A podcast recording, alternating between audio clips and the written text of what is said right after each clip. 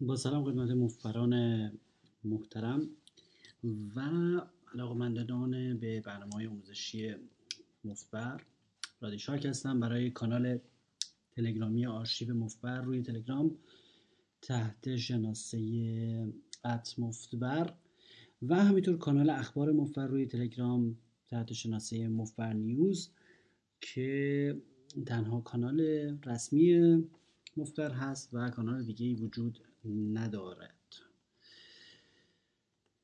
ادامه میدیم برنامه ها رو با پاسخ به سوالات شما که روی ربات تلگرامی مفبر فوقم بات ارسال میفرمایید. این به صورت یک پیامگیر یک طرفه هست و فهرست سوالاتی که مرتبط با بحث ما باشه به دست بنده میرسه و در برنامه های آتی آموزشی از این سوال ها حتما استفاده میشه.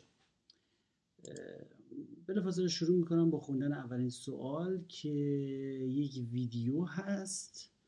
ویدیوها رو موازنه میکنیم. سوال بعدی که متن، یعنی لطفا صرفا متن بفرستید، رسانه نفرستید، صوتی تصویری، فقط متن بفرستید.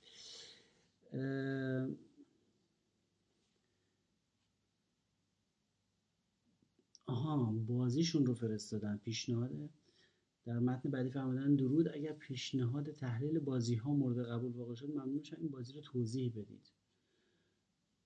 بله این بعد خب بالاخره اون ویدیو باید طوری باشه که به صورت ویدیو ضبط بکنیم و روی کانال یوتیوب بذاریم، روی کانال یوتیوب مفبر بذاریم که بینندگان هم ببینن دیگه.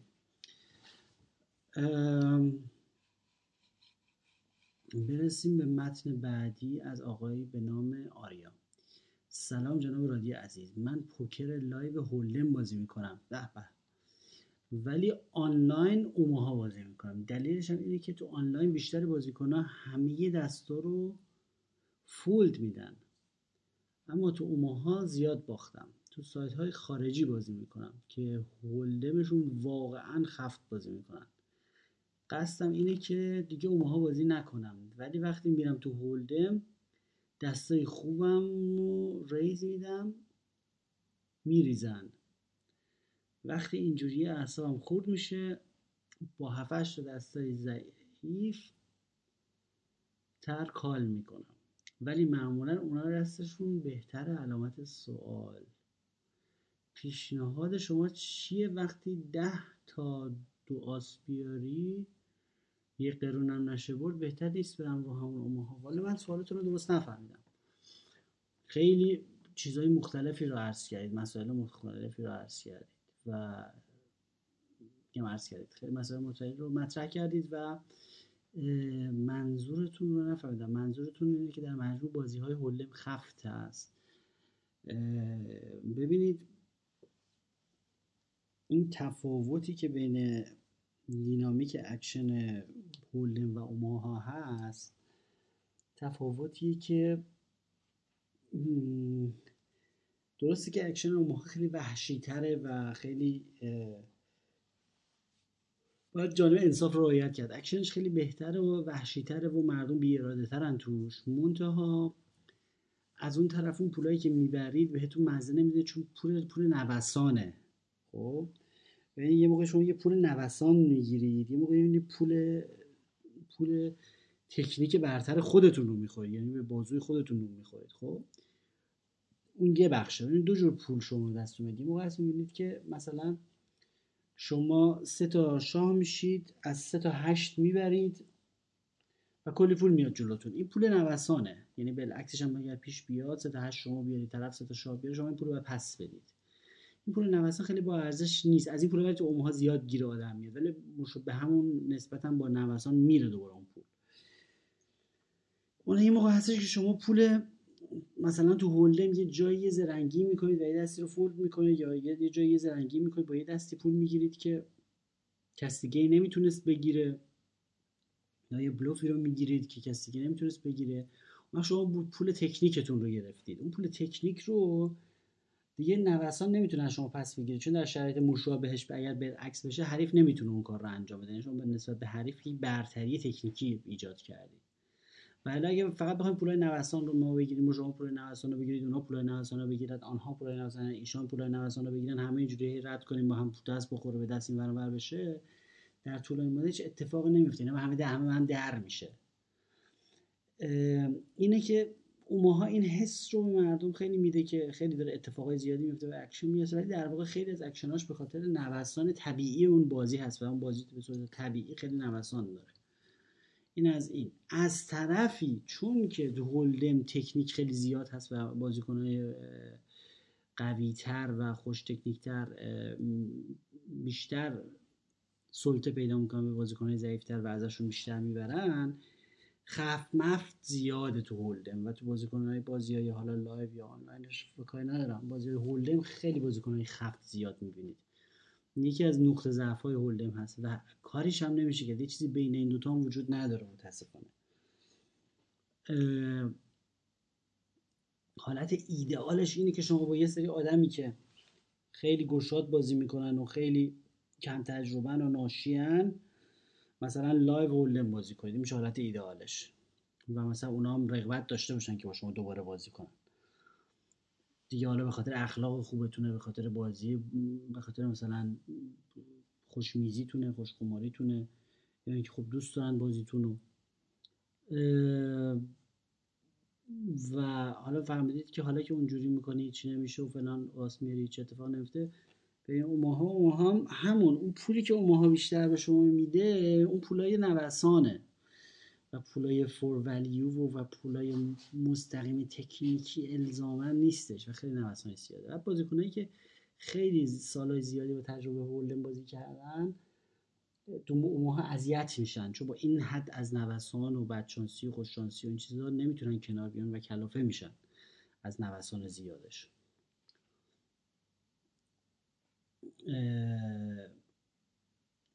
بعد همین آقای آریا در سطح بعدی فرمودن که میز با این $5 بازی میکنم، یعنی 25 سنت 50 سنت بلایندشه. بله بریم سراغ سوال بعدی. فرمودن که تست 1 2 3. بعد همین ایشون دوباره در خط سطح بعدی نوشتن که سلام رادی جان، خیلی مخلصم، کمتر از 2 هفته است که با سایت مفبر آشنا شدم و باورم نمیشه این همه مطالب آموزشی پوکری تولید کردی.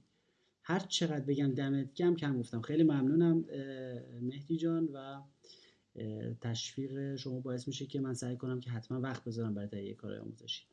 سوال زیاد دارم ولی فعلا دارم پادکست هات رو گوش میدم و کتابت رو میخونم. خیلی خوبه که حتما کتاب رو بخونید. کسانی که دوستانی که کتاب حکایت مفبری رو حالا مطالعه نکردن حتما مطالعه کنید. روی همین شناسه مفبر روی تلگرام بالای کانال پست اول آخرین نسخه PDF کتاب حکایت مفبری هستش، حتما دانلود کنید. صرفا امشب توی اینترنت این عکس رو پیدا کردم، همزمان داشتم به پادکست چرا مفبری هم گوش می‌دادم، خیلی دلم می‌خواست برات بفرستم این عکس رو، همین الان زنده باشی. یه عکسی فرستادن لطف کردن. آها بله که جالب هست. سلام، نمیتونم ثبت نام کنم. آها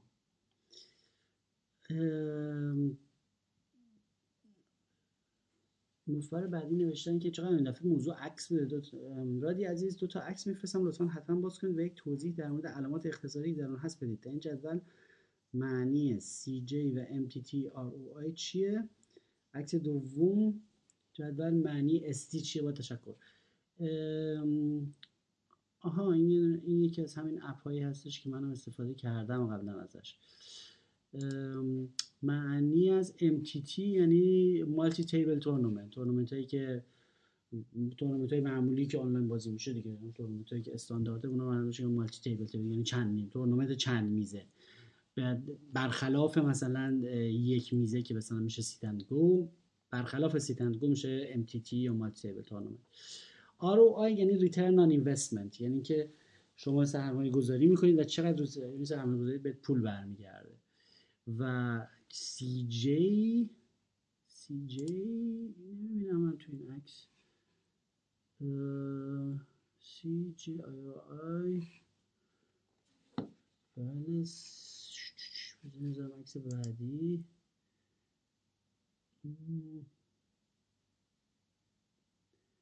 آها CG شاید منظورتونه. CG این کش گیم، برخلاف تورنمنت منظورش کش گیم یعنی میزای معمولی. اگر منظورتون CG هست دیگه اختصار کلمه اختصاری دیگه چی پرسیده بودی؟ SD هم که کجا زده SD؟ اجازه بدید ببینم.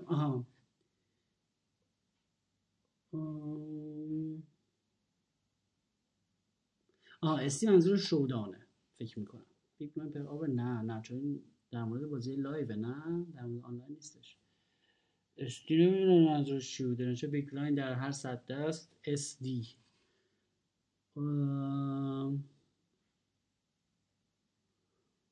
بیگ لاین پر آور صد SD نمیدونم منظورش چی بوده. حالا اگر به فکرم رسید حتما می‌نویسم براتون. سوال بعدی فرمودن که لطفاً در مورد اینکه بخوایم سبک بازیم رو از تایت پسیو به تایت اگریسیو تبدیل کنیم توضیح کامل. اینو دفعه قبل هم پرسیدن جواب دادیم. بعد یک سوال دیگه این که من الان نزدیک 2 ماه از نرم افزار بانکور منیجمنت استفاده میکنم، میخوام بدونم شیتیل رو از برد کم کنم یا نه. مثلا امشب 4 میلیون مثبت دادم، 1 میلیون به کل میز شیتیل دادم. الان توی این سشن بزنم 4 مثبت یا 3 مثبت. نه، اینکه شما شیتیل میدید ارتباطی به تکنیک پوکرتون نداره. وقتی شما شیتیل میدید به کسی این حسابداری شخصی شماست و این دست و دلبازی شخصی شما در زندگی و تو آمار پوکرتون نباید بیاد. یعنی شما 4 میلیون برنده هستید، تا 1 میلیون شیتیل دادید دیگه پول خودتون بوده، رفتی به پوکر نداره. پول شخصی خودتون رو به شخصا دادید به دیگران. قاطی برنامه پوکرش نکنید. برای اینکه آمار درست در بیاد. درود بر استاد بزرگ رادی شارک عزیز. اگر ممکنه راجع به استراتژی تورنمنت‌های آنلاین توضیح بدهید. من اکثر مواقع تا بریک اول جزو 5 نفر اول هستم، اما شروع سگ بالاتر از تورنمنت حذف میشم و تا به حال نتونستم مقام کسب کنم. ممنون میشم ایرادات رایج در تورنمنت‌های آنلاین رو توضیح دهید. چیزی که به ذهن من میرسه اینه که تنها چیزی که خیلی معروف استراتژی که خیلی دیگه راجعش زیاد صحبت شده، یکی اینکه گفتیم که حتما کتاب‌های جاناتان لیتل رو بخونید، کتابایی که در مورد تورنمنت مالتی تیبل تورنمنت هست بخونید. و دومی که من خودم تخصص خاصی ندارم در تورنمنت‌های آنلاین. یه زمانی زیاد بازی می‌کردم، 1-2 بارم پولایی بردم و این حرفا، ولی دیگه دلم ازت خسته شدم. یک به خاطر اینکه کلا تورنمنت خیلی نوسانش زیاده، یه چیزی تو مایه‌های اوماها اگر باشه مثلا، یعنی اینکه خیلی چیز پرنوسانی، یعنی خیلی شانس میخواد توش اول شدن و این حرفا. متا کسایی هستن که خیلی عمر میذارن و خیلی تحقیق میکنن و خیلی کار میکنن روش. من چون گرایشم به کش گیم بوده همیشه، زیاد اونطور مثلا مطالعه نداشتم در موردش. من مثل شما یه سری ویدیو دیدم، 1-2 جلد کتاب خوندم و بعد چند سالم خیلی مداوم بازی می‌کردم، ولی الان چند سالی اصلا بازی نکردم تورنمنت. خلاصه این ایرادی که هست اینه که موقعی که هزینه هر دسته بازی بالا میره، یعنی آنته شروع میشه و بلند بالا میره، اون رنجی از دست، اون تیپی از دسته که شما باش آلین برید خیلی میاد پایین. یعنی نیست که کار به جایی میرسه که شما هر عکسی بیاد دستتون، شاه بیبی مثلا بیاد دستتون یا یه دونه آس بیاد دستتون، دیگه میتونید آلین بزنید وقتی که میبینید که خیلی عمق بازی کم شده. یه فاکتوری وجود داره به نام فاکتور M. بعد این فاکتور M رو بعد اینطوری محاسبه بفرمایید که من قبلا یه دونه اپ خیلی کوچولو نوشته بودم برای ویندوز براش خودم که مثلا چیز اسمش گذاشته بودم مثلا M کلکیولیتر، خیلی ساده. می‌دونم شما بلاینداتون رو توش می‌زدین، آنترم توش می‌زنین، تعداد بازیکن‌های هر میزم توش می‌زنین، بعد مثلا به شما میگه که آقا با این وضعیتی که پیش بره M شما چنده، یعنی با این استکی که دارین چند دور دیگه طاقت میارین تا اینکه اصلا بر اثر بلایند دادن حذف بشید از زندگی. یعنی هزینه‌های هر دور بازی رو بهش میدید، اون میشه M شما. مثلا اگه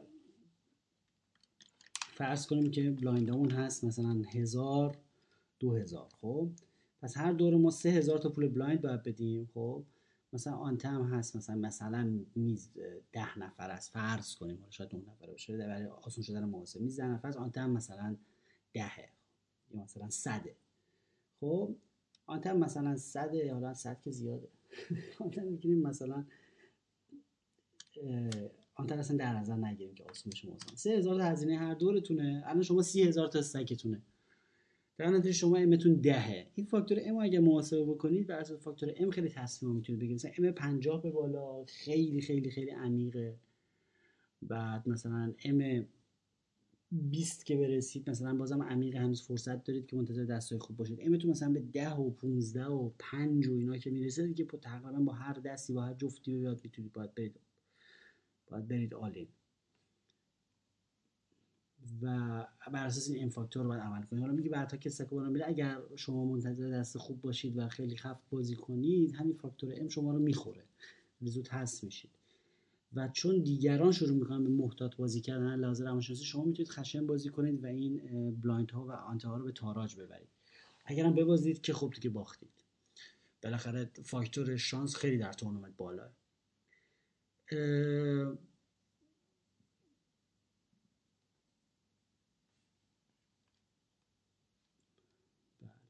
سوال بعد فرمودن که یه سوال واسم پیش اومد الان، اون ویدیویی که پات کاره 5 به پاکت آس به آقای کاپوچینو رو میدیدم، مگه اونجا بعد از که روی فلوپ آلین میشه نه دست ها شو بشه؟ قانون شودان اینطوریه که لست اکشن هست دیگه، نه روی فلوپ نباید شودان بشه. اون قانونی که به محض اینکه آلین میزنید هر جای دست که باشه شودا میشه، اون قانون تورنمنته و بازیای کش گیم اونطوری اذیت نمیکنن برای شودان، بعد از اینکه ریور اومد میتونید شودان بکنید. و کسی که نخواد دستشو نشون بده نشون نمیده، فهمیدی چرا ایشون نشون نداده؟ گفته سشا بودم. آره کسی که نخواد دستشو نشون بده کسی نمیتونه مجبورش کنه دستشو نشون بده، مگر اینکه بخواد پتو ببره. یعنی شما نمیتونی به دست نشون نداده نمیتونی پولو ببری، ولی اگه ادعای رو پول نداشته باشی و نخوای پولو ببری و بخوای از تو بریزی، هیچ کس نمیتونه جلوت رو بگیره، میتونی بریزی بره. مجبور مثلا میتونه حریف میتونه اصرار بکنه بگه آقا دستتو من حتما میخوام ببینم چون توپ زدی، و این به نظر من خیلی حرف غیر ورزشی و اخلاق غیر ورزشی که یه نفر مجبور کنی آقا من میخوام دستتو ببینم دیگه، طرف نمیخواد نشون بده دیگه. سوال بعدی فرمودن آقای سعید، سلام استاد، من امروز آس و شاه پیک داشتم با 50 تا بیگ بلایند جلو، یکی از افراد میس نگذاشت و نبرداشت 50 بیگ بلایند رو ریز داد. من میدونستم دست خیلی خوبی داره، با این حال کال کردم، پاکت جک رو دارم باختم. آیا این کال درسته؟ شما در این زمان اگه باشید چنین چیکار میکنید؟ الان یه مقدار شما دارید به نتیجه گرایی هم دارید میکنید. ببینید باختی که شما مثلا در مورد 2 تا سرباز میکنید، خب باخت مثلا 5%، شما 5% از اون پول رو باختید چون مثلا 2 سرباز 5% جلوه از آس و شاه. خب بعد تصمیمی که شما گرفتید شما تصمیم قبل از دیدن این دست گرفتید. خب قبل از دیدن این دست یعنی شما اطلاعاتی که داشتید، نمیدونستید که طرف 2 سرباز داره، که اطلاعاتی که داشتید در این حد بوده که این آدم میتونستی تخمین بزنید که مثلا یا یه جفت داره یا مثلا آسو بیبی داره و آسو سرباز داره تو اون کاتگوری، یعنی اینکه یا شما با آسو شاهد خیلی از آسو بیبی اینو جلویی، یعنی 75% جلویی، یا اینکه یه ذره نمه از جفت سرباز و جفت ده و جفت بیبی و اینا عقب‌تری. خب یعنی یا خیلی جلو یا هیوج فیوریت یا سلاید آندرداگ، یعنی یک نمه عقبی. در نتیجه معمولا برای 50 تا بیگ بلایند کاملا اوکی هست که شما با آس و شاه آلین بزنی یا آلین ببینی یا هر کاری که در این حد باشه، مگر اینکه طرف خیلی آدم خفتی باشه. و اون باختی که شما کردی باخته در حدود مثلا اگر رنج به رنج مقایسه بکنیم، خب یعنی مثلا بگیم آس و شاه شما در مقابل رنج طرف بزنید توی برنامه پوکر کرانچر، می‌بینی که درصدش هم اونقدر هم بد نیست. ولی حالا اگر بگیم واقعا دست به دست بزنید در مقابل 2 سرباز، خب یه نمه عقبی و شما اون 5% از اون پول رو در واقع باختید بلند مدت.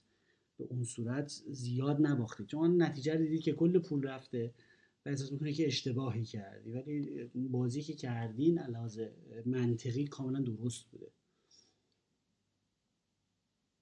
سلام، ببخشید اگر میشه چند مورد از تکنیک‌های پست فلاپ رو توضیح بدهید، همچنین به راهنمایی در مورد نحوه نوت برداری و دسته‌بندی بازیکنان بهترین نوع تطبیق باهاشون. بله آقای میلاد، در مورد تکنیک‌های پست فلاپ، تکنیک پست فلاپ که ازش صحبت میشه معمولا مربوط به تجربه بازیکن در بازی‌های عمیق‌تر هست و مربوط به تجربه بازیکن در این میشه که بتونه بعد فلاپ مانور بده و بتونه حریف رو دریپ بکنه. مثلا یکی از زیباترین تکنیک‌های پست فلاپ اینه که رنج ریز رو فلاپتون، یعنی که اگر رو فلاپ رو ریز بکنید شامل پا باشه، شامل پای استریت و پای رنگ هم باشه، چون میشه برخلاف جریان آپشن رو کردن. اکثر آدما چون خیلی به پول وابستن و حتما میخوان یه دستی تکمیل باشه و دستتون تمام شده باشه، اینه که موقعی که بعد فلاپ ریز میکنن معمولا تو این رنجشون پا رنگ و پای استریت نیستش یا مثلا بلوف توش نیستش، 99.9% 3 شدن. خب حالا شما اگر بیای این رو به رنجت اضافه بکنی، از یه طرف فولدای خوبی میگیری از مردم چون مردم فکر می‌کنن سر شدی، از یه طرف هم اگر که بعدها دیده بشه که مثلا این پارنگ بوده، فقط این تو پرونده شما میفته بین مردم و اون وقت دفعه‌ای که شما سه میشید خیلی راحت‌تر پول میگیرید مثلا، چون که مردم فکر می‌کنن شما پارنگید. دیگه عرض کنم خدمت شما که بیشتر تکنیک‌های پست فلاپ اینه که برخلاف مثلا مهمترین تکنیکی که آدم پست فلاپ داره اینه که شما سکند برل بتونید بزنید، هنر شلیک موشک دوم داشته باشید. سکند برل یا موشک دوم، موشکیه که اون موقعی توپ دومه، اون موقعی که رو ترن یه کارتی میاد که میدونید این کارت اعصاب حریفتون رو خورد میکنه و برای حریفتون به نظر ضد حال میاد، برای رنج اون بده ولی برای رنج شما خوبه. بعد چه حالا اون کارت رو داشته باشید چه نداشته باشید، وجود این رو داشته باشید که یک بار دیگه شلیک کنید، توپ دوم رو هم بزنید. یکی از تکنیک‌های مهم پست فلاپ به حساب میاد. عرض کنم خدمت شما که فرمودید یه راهنمایی در مورد نوت برداری و دسته‌بندی بازیکن. نوت برداری باید خیلی خصوصی باشه، خیلی ساده باشه. مثلا من نوت برداری اون به زبان انگلیسی میکنم. چرا؟ چون عادت داشتم وقتی که تو فوق‌مای پوکری میخوندم، فوق‌مای پوکری معمولا انگلیسی زبانن. من اینا همش انگلیسی عادت کردم بنویسم که اگرم کپی پیست کردم توی فوقمون دستو نوشتم و موضوع رو نوشتم، مثلا مردم که تو فوقمون بتونن جواب بدن. خیلی هم ساده، با 4 حرف، مثلا با حروف اختصاری، یه جوری که حوصله داشته باشین کار انجام بدین. مثلا چک ریز رو می‌نویسم CR، نمیدونم تاپ پر می‌نویسم TP. خیلی همچی کوچولو، مثلا نات فلاش دارو میزنی NFT، نات فلاش رو پارنگ ناتس، یا مثلا این همچه حالت خیلی اختصاری. بعد این زبون خاص خودش رو داره دیگه. در زبون نوت برداری یا زبون فوقم انگلیسی مثلا آدم خودش رو اسمش رو میذاره هیرو. همیشه خدا ما که تون دست بودیم و سوال برامون پیش اومد، اسم خودمون هیروه. و حریف همیشه اسمش ولنه، یعنی مثلا اون کسی که ولن، یعنی اون کسی که مثلا حریفمون باشه. بعد نمیدونم از این چیزا دیگه. حالا شما میتونید به زبون خودتون یه اسمی برای طرف بذارید، یه اسم مستعاری برای طرف بذارید که یادتون بمونه که طرف کی بوده. بعد مثلا نکات خاص، نکاتی که مثلا باید بدونه آدم، مثلا میدونی بیشتر قابلیت هایی که طرف داره که از نرم، از تبعیت نمیکنه. یعنی مثلا طرف آدمای عادی مثلا چک ریز رو فلاپشون همیشه 3، ایشون چک ریز رو فلاپش مثلا بلوفه. خب این نکته‌ای که باید یادداشت کرد اگه دیدید. و یا مثلا دسته‌بندی هم یکی از بهترین دسته‌بندی‌ها، یه سری دسته‌بندی‌ها رو که من توی کتاب حکایت مفبری آوردم، حتما میتونید مطالعه بکنید، که از ساده‌ترین دسته‌بندی‌ها که خیلی سریع به شما کمک میکنه برای بازیکن‌ها میتونید به صورت به انفعالی و خشن دو دسته تقسیمش کنید. بازیکنایی که انفعالی بازی میکنن و بازیکنایی که خشن. اکثر بازیکن‌ها خوب انفعالی بازی میکنن. انفعالی یعنی که چک میکنن، شما میزنید، کار میکنن، خیلی همچین شل بازی میکنن. و بازیکنهای خشن، اگر بدونید که آقا کی خشنه و کی انفعالیه، خیلی چیزا براتون روشن میشه در مورد بازیکن. بعد که بعدم اینکه بازیکن انفعالی یه دفعه رو ریور چک ریز کرده، میدونید که خب یه خبراییه دیگه، خیلی راحت تر دستشون رو میتونید بخونید. نفر بعدی خانم مریم. خسته نباشید، میخواستم خواهش کنم ریورس ایمپلاید آوت رو برای من توضیح بدید، بی زحمت با چند مثال سپاسگزارم. بله حتما خانم. ریورس ایمپلاید آوت که گفتیم، خود ایمپلاید آوت رو که میدونید چیه، یعنی که امید به پاداش مضاعف. یعنی چی؟ مثلا ما داریم پارنگ میریم، الان داریم مثلا $100 هزینه میکنیم ولی امید به پاداش مضاعف داریم، امید داریم که ان شاءالله اگر رنگ شدیم کل کاوه طرف ازش بگیریم که مثلا $800، مثلا چند برابر ایمپلاید آدز، امید به پاداش چند برابر داریم.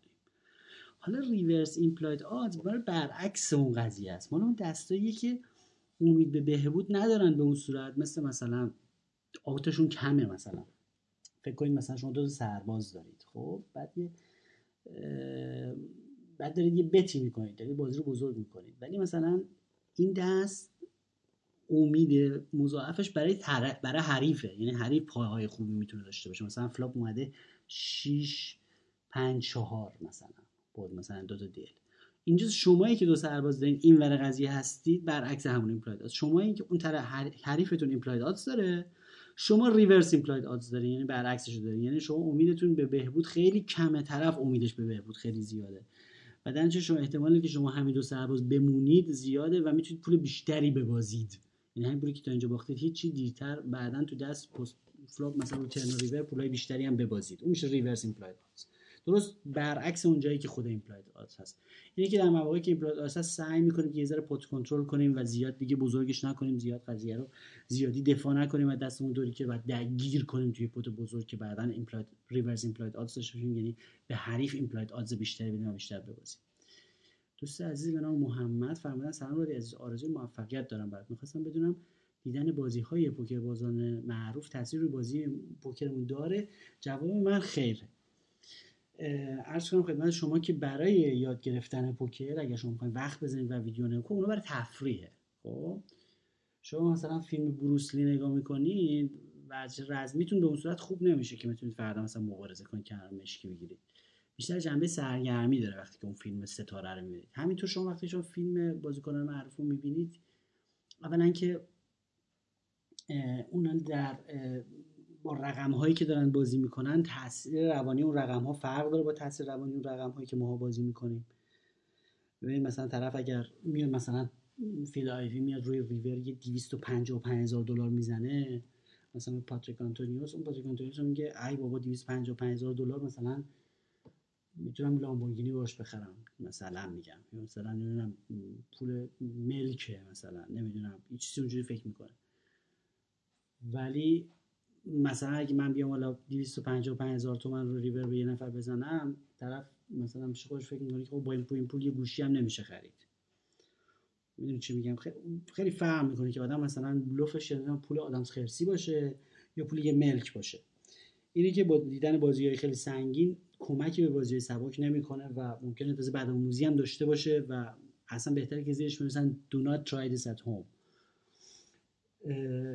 چون که و دیگه اینکه در اون سطوح فکری که بازیکن‌های سنگین بازیکن کلا بازی‌های سنگین و معروف سطح بازیشون خیلی متفاوته و روی لول دیگه‌ای فکر می‌کنن، یعنی این طرف فکر می‌کنه که اگر من اینطوری بزنم، طرف اون یکی فکر می‌کنه که رنج من اینطوری که بوده که مثلا من اینطوری فکر می‌کنم، که توی سطح فکری دارن یه کاری انجام میدن که این حریف شما در این سطح پایین اون فکرا رو نداره. بنده خدا حریف هم سطح شما که داره سبک بازی می‌کنه داره مثلا فقط فکر می‌کنه آخ جون دپر شدم بریم. خب اون دیگه در سطح پاتریک آنتونیوس فکر نمی‌کنه که شما هم در سطح فیلایوی بهش بزنید. در نتیجه در جواب این سوال شما در یک کتاب معروفی فکر می‌کنم کتاب ایسان ریور برای گرینستر نوشته بود که لطفاً موسیقی بتوون را برای گاو نزنید. خب آره مثال زشتیه ولی راست میگه، شما موسیقی بتوون اگر برای گاو بزنید خب نمیفهمه، بعد ناراحت میشه میگه چرا درک نکرد، چرا خب در چیزی زدی در سطحش نبوده. اینه که شما باید از حریفتون همیشه یه سر و گردن بالاتر تکنیکی بازیتون انجام بدید، نه 100 سر و گردن. در نتیجه بازی‌هایی که خیلی سنگینن و خیلی معروفن ممکنه بدآموزی داشته باشه و شما یه چیزایی رو در یه سطوحی ببینید که درک نکنید و قابل اجرا رو بازی‌هایی که رو خودتون دارین انجام میدید نشه. دوم اینکه تو بازی‌های تلویزیونی و این حرفا اینا فقط صحنه‌های هیجان انگیزش نشون میدن، 1000 دست کیارو بعد شانسی آورده و نمیدونم هیچی نشده و پارنگ رفته نشده و نمیدونم عذرش سر رفت و هی سرباز سه براش میومده و اعصابش خورد، اونایی که نشون نمیدن که، فقط جای هیجان انگیزشون رو، بریدهای هیجان انگیزشون نشون میدن، کامل نشون نمیدن. بعد خب جنبه سرگرمی داره دیگه، بالاخره خب بازی تام دوان آدم نگاه میکنه، خب حال میکنه دیگه، جنبه سرگرمی، مثلا اینکه فوتبال کریستیانو رونالدو رو نگاه میکنه. ولی میگن سطح بازی که انجام میشه باید به سطح هم بازی ها هم بیای حدودی بخوره. بعد تو بازی های سنگین مثلا جنبه بلوف بازی خیلی زیاد هست، هرچند که بازی سبک ملت خیلی بی ارادن نمیشه به اون صورت بهشون بلوف زد، با هیچ دست ضعیف آدمو کال میکنن، مبلغاش هم بالاخره اونطوری نیستش که دردشون بگیره و هم متفاوتن. حالا جایگزینش چیه؟ اگه شما حالا واقعا میگم برای تفریحش نگاه میکنید که خیلی خوب تفننه بعد، ولی اگه میخواید برای یه وقت بذارید یه ویدیویی نگاه کنید که آموزنده هم باشه، خب باید استریم نگاه کنید. استریم اون جاییه که خیلی چند تا از کازینوها دارن و برنامه‌های جالبی میذارن که توی یه کازینوی واقعی، مثلا کازینوی بایسیکل کازینوی لس آنجلس یه سایتی داره به نام live@thebike.com، اینا بازی خود کازینو رو نمیدونم هفته یه بار چجوری لایو پخشش میکنن، قشنگ کارتای همه رو نشون میدن و البته با تاخیر دیگه، همزمان لایو که نمیتونن پخش کنن که طرف بره به دوستش بهش تلفن بزنه بگه طرف چی داشت، با تاخیر مثلا نیم ساعت پخش میکنن. بازی عادی کازینو میشون شما نگاه میکنی، یارو مثلا دستش چرت و پرت میاد میریزه، خیلی خسته کننده، خیلی عادی. ولی آدمای واقعی ان توی بازی واقعی با بلایندای منطقی واقعی، چه میدونم مثلا 5-10 دلار، 10-20 دلار، 2.5-5 دلار، بلایندای معقول عادی، انسانهای عادی که شهروندن، ابر ستاره نیستن و تورنمنت هم نیست، خیلی طبیعی دارن تو یه روز تو کازینو بازی میکنن، اون آموزنده است. بعد حالا یه مدلایش هم هستش که مثلا سایت crashlifepoker.com، نه البته سایت پولی هم هست عضویتش، منم فکر کنم مثلا ماهی $37 دارم میدم برای crashlifepoker.com، همش تماشا میکنم. همون ویدیوها رو برمی دارن با یکی دو نفر از بازیکنایی که تو اون بازی کردن و اینا میشینن تحلیل میکنن، مثلا ویدیو رو نگاه میدن تحلیل میکنن، دستایی که واقعا سر میز تو کازینو بازی شده رو واقعی تحلیل میکنن، بعد مثلا با خود حریفم صحبت میکنن که تو چه فکری کردی فلان. خب این خیلی قشنگه، این خیلی آموزنده است، چون افکار و وزنهایی که واقعا تو بازی واقعی روزمره مطرحه. این طور ویدیوها مثلا که واقعا جنبه آموزشی داره خب خیلی با ارزش تره تا مثلا ویدیویی که صرفا جنبه نمایشی داره یا فوق العاده سنگینه، بازیشون چند صد هزار دلار بازی میشه اینا. اون از اون جنبه آموزشیش. امیدوارم پاسخم کافی بوده باشه برای سوال شما. از اتاق فرمان اشاره میکنند که باز 30 دقیقه رو رد کردی. همین مفبر عزیز فهمیدن لطفاً یه خورده از سبک زندگی پوکری خود و کارهایی که در روز انجام میدی برامون تعریف کن. بله حتما تعریف میکنم، خیلی زیاد تعریف کردم فکر میکنم توی پادکست هایی که روی ساوندکلاود هستش. اینم شاید آخرین سوال باشه. اون نه همچنان هستش، باید بیمونه برای برنامه بعدی. چشم، حتما سعی میکنم که از زندگی خودم و زندگی پوکریم تعریف کنم براتون.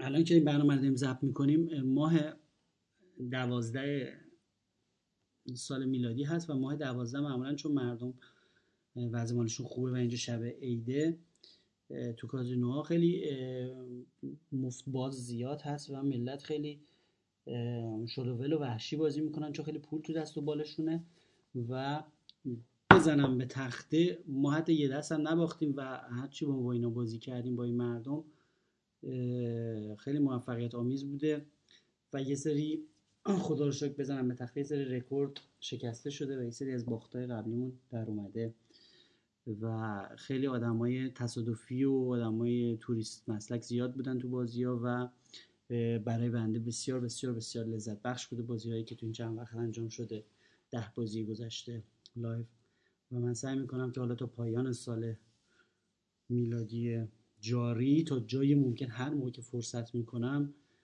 برم و یه سری به برابچ بزنم و سعی کنم که تا تعداد ساعتایی که میتونم بازی کنم بالا ببرم، چون که این فازهایی که مثلا بازیکن‌ها خیلی فرش هستن و خیلی خوب خیلی پول زیاده و اینا، هر یک ساعتش بالاخره ارزشش بیشتر هست از فازهایی که بعدها مثلا در سال آینده یا مثلا وسط تابستون یا مواقعی که فوتبال هست. فوتبال خیلی برای اکشن پوکر کلا بده. فوتبال هست، نمیدونم سرگرمی‌های دیگه برای مردم هست و تو بازی‌ها خبری نیست. بعدها اون برد ساعتی که آدم داره خیلی پایین میاد. بله حتما. ممنون از سوالات شما که میفرستید به ربات تلگرامی مف بر فوقم بوت. تعجب نکنید اگر پاسخی نمیاد، این یک طرفه است و همش ثبت میشه. اونایی که مرتبط با بحث برنامه باشه به دست من میرسه و فوروارد میشه به من. امیدوارم که برنامه براتون آموزنده بوده باشه.